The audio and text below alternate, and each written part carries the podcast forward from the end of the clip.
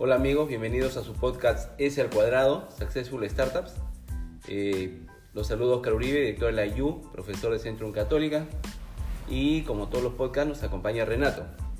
Hola Oscar, estoy muy contento de estar de nuevo contigo acá y con todos los que nos escuchan. Bienvenido Renato.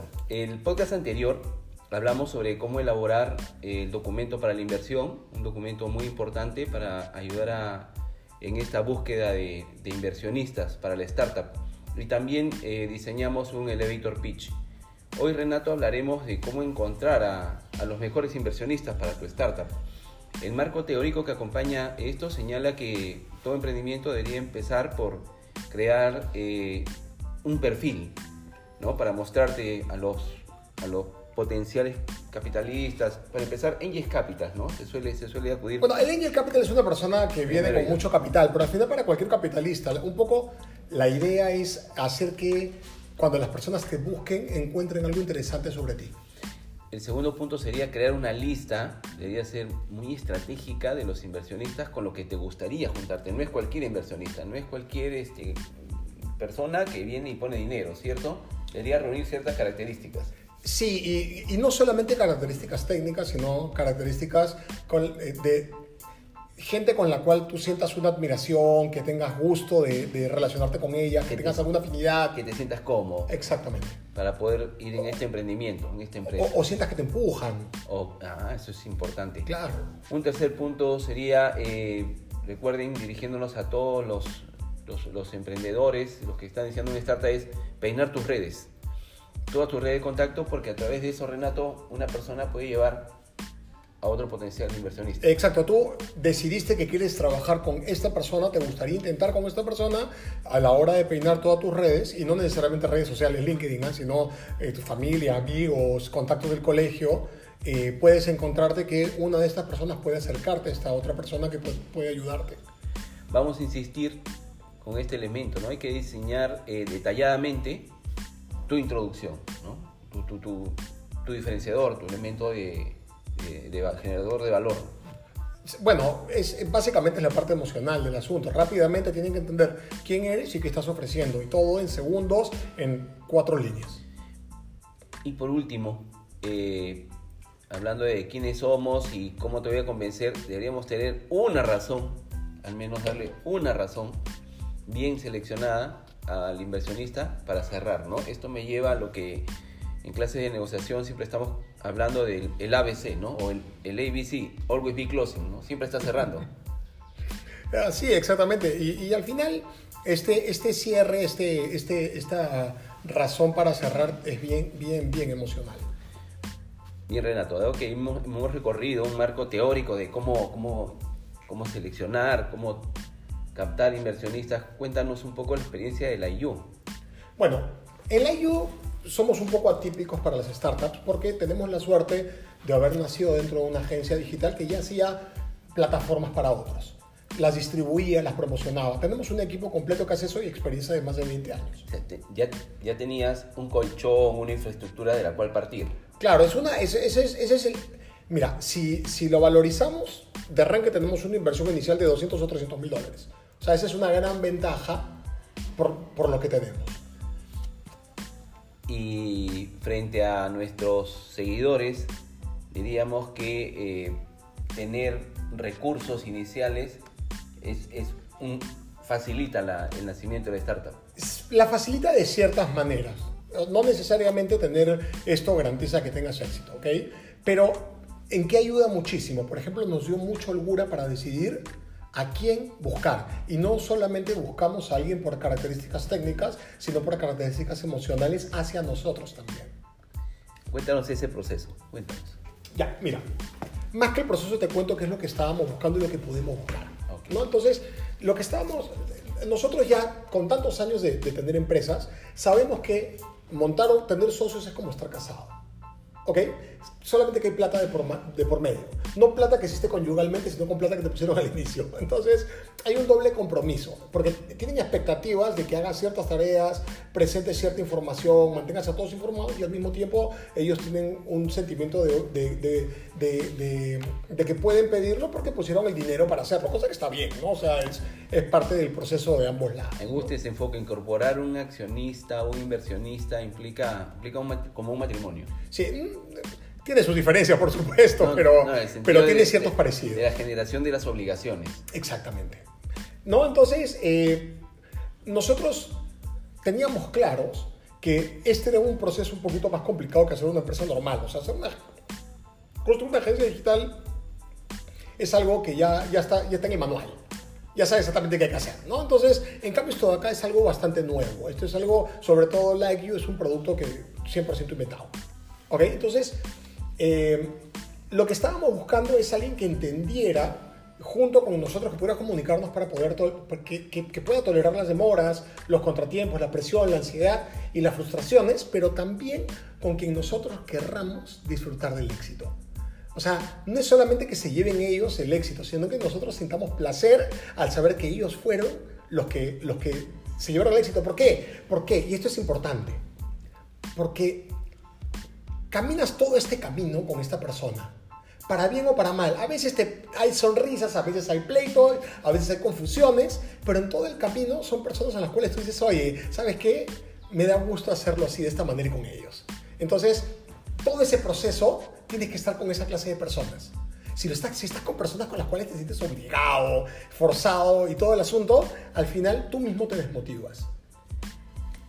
Puedo, puedo inferir, podemos inferir, Renato, de que aquella persona que incorporas a una startup y te va a acompañar, no solamente, no solamente está haciendo un aporte económico, también es parte del viaje. Sí, sobre todo los que entran al inicio. Eh, eh, es más, y probablemente para, para el que genera el startup, la sensación de eso es muchísimo más fuerte. Y es por eso que la persona que crea el startup tiene que tener mucho cuidado a la hora de elegir las personas que lo acompañen. ¿Qué, qué tal reflexión? Y, y, Renato, ¿y, ¿y esa incorporación cómo se dio? Bueno, considerando que no solamente tiene que ser un tema un tema, digamos, emocional, sino un tema que tiene que aportarte algo también, o sea, tiene que aportarte algo al negocio. Em, una de las primeras, una, una de, las, de las primeras cosas que nosotros queríamos resolver, o que yo quería resolver, era entender, soy una persona que se dedica mucho tiempo a trabajar. Me amanezco trabajando, me duermo trabajando todos los fines de semana y para ser honesto, no encontré un balance. Esta startup me daba la oportunidad de encontrar los ejemplos que necesitaba. Porque el producto es espectacular. O sea, creo que va a funcionar maravillosamente bien. Creo que es el mejor producto que he tenido jamás y que he visto cerca jamás. ¿Ok? Permíteme hacer una pausa. Acabas de señalar una característica que quiero rescatar del, del emprendedor de startups.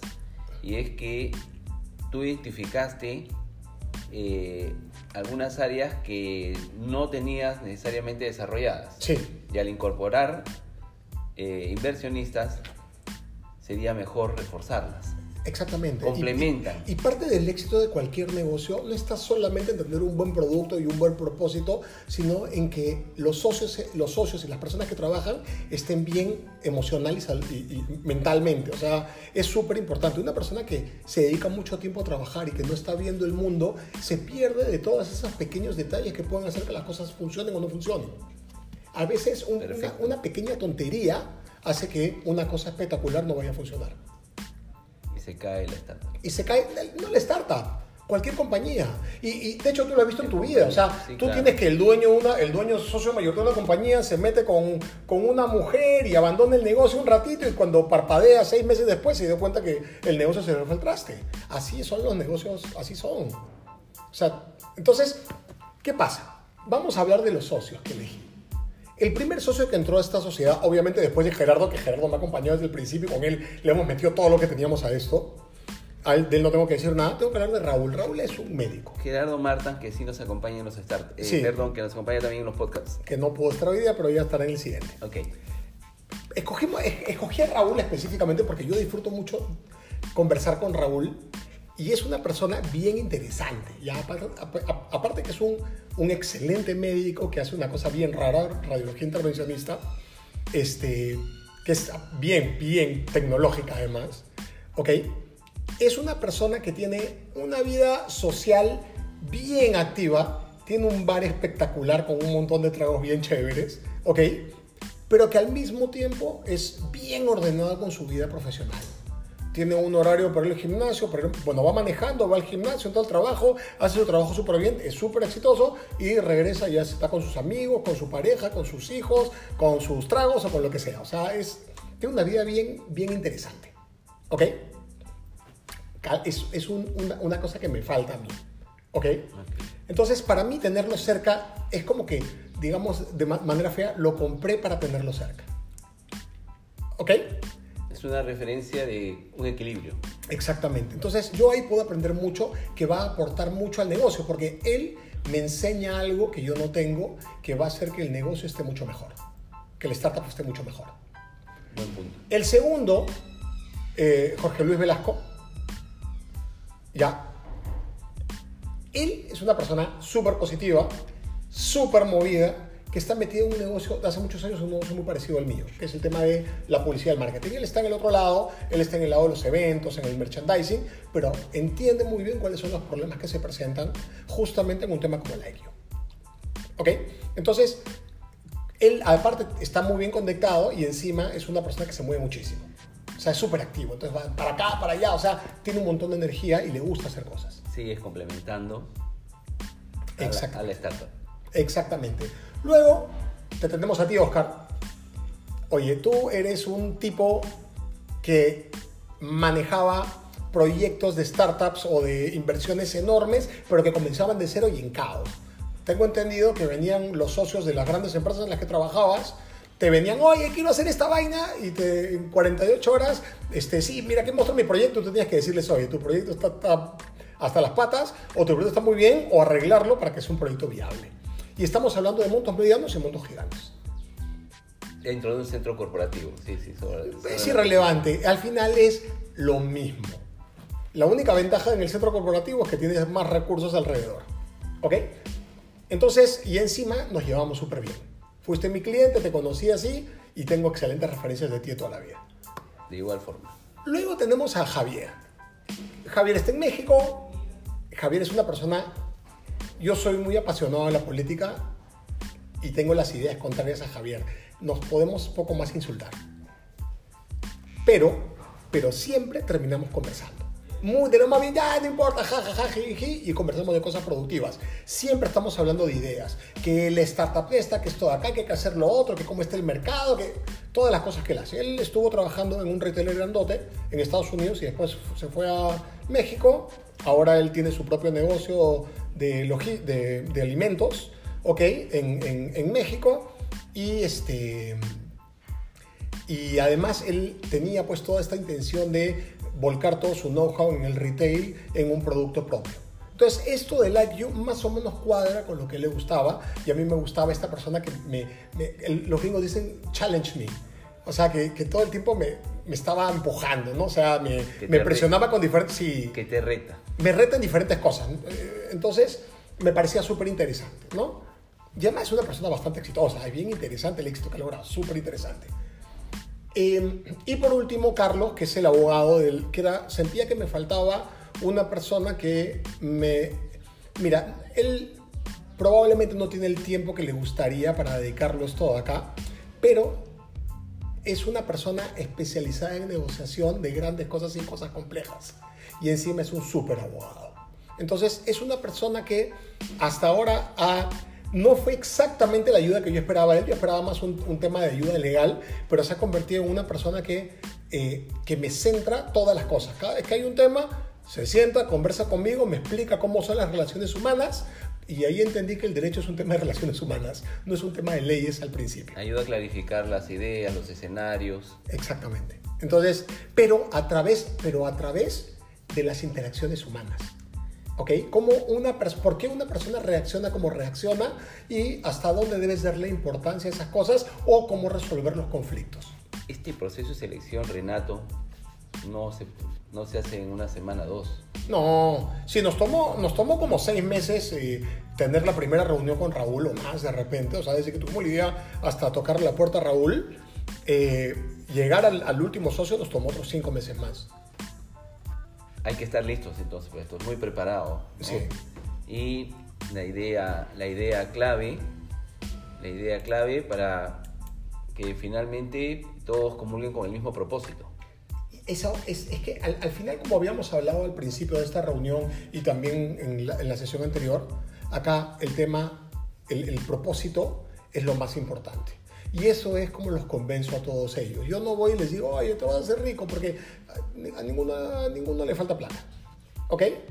Todos queremos ser, tener más, ¿no? Pero, pero no, es, no, era, no era solamente el tema del dinero, sino esta iniciativa es interesante para todos por un montón de motivos. Y también porque yo estaba apasionado con ella. Entonces eso yo se los transmití.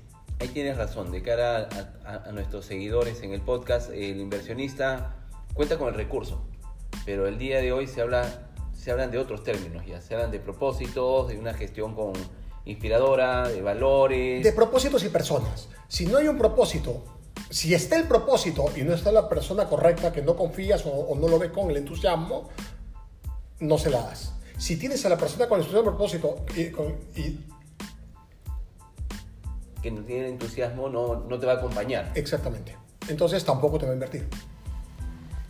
Bueno, estos puntos hemos visto el día de hoy, Renato, el, podcast se, ha extendido un poco más, pero era muy provechoso, eh, muy importante conocer desde la experiencia todo este trabajo de incorporar inversionistas a, la startup y sobre todo buenos inversionistas. Eh, queridos amigos, la próxima sesión del podcast estaremos, eh, estaremos tocando el tema de cómo diseñar la solución.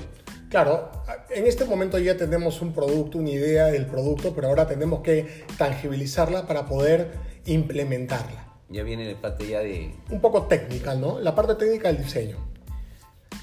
Renato, ha sido un gusto como siempre, queridos amigos. Nos vemos en el próximo podcast. Muchas gracias, Oscar. Muchas gracias a todos. Chao, chao.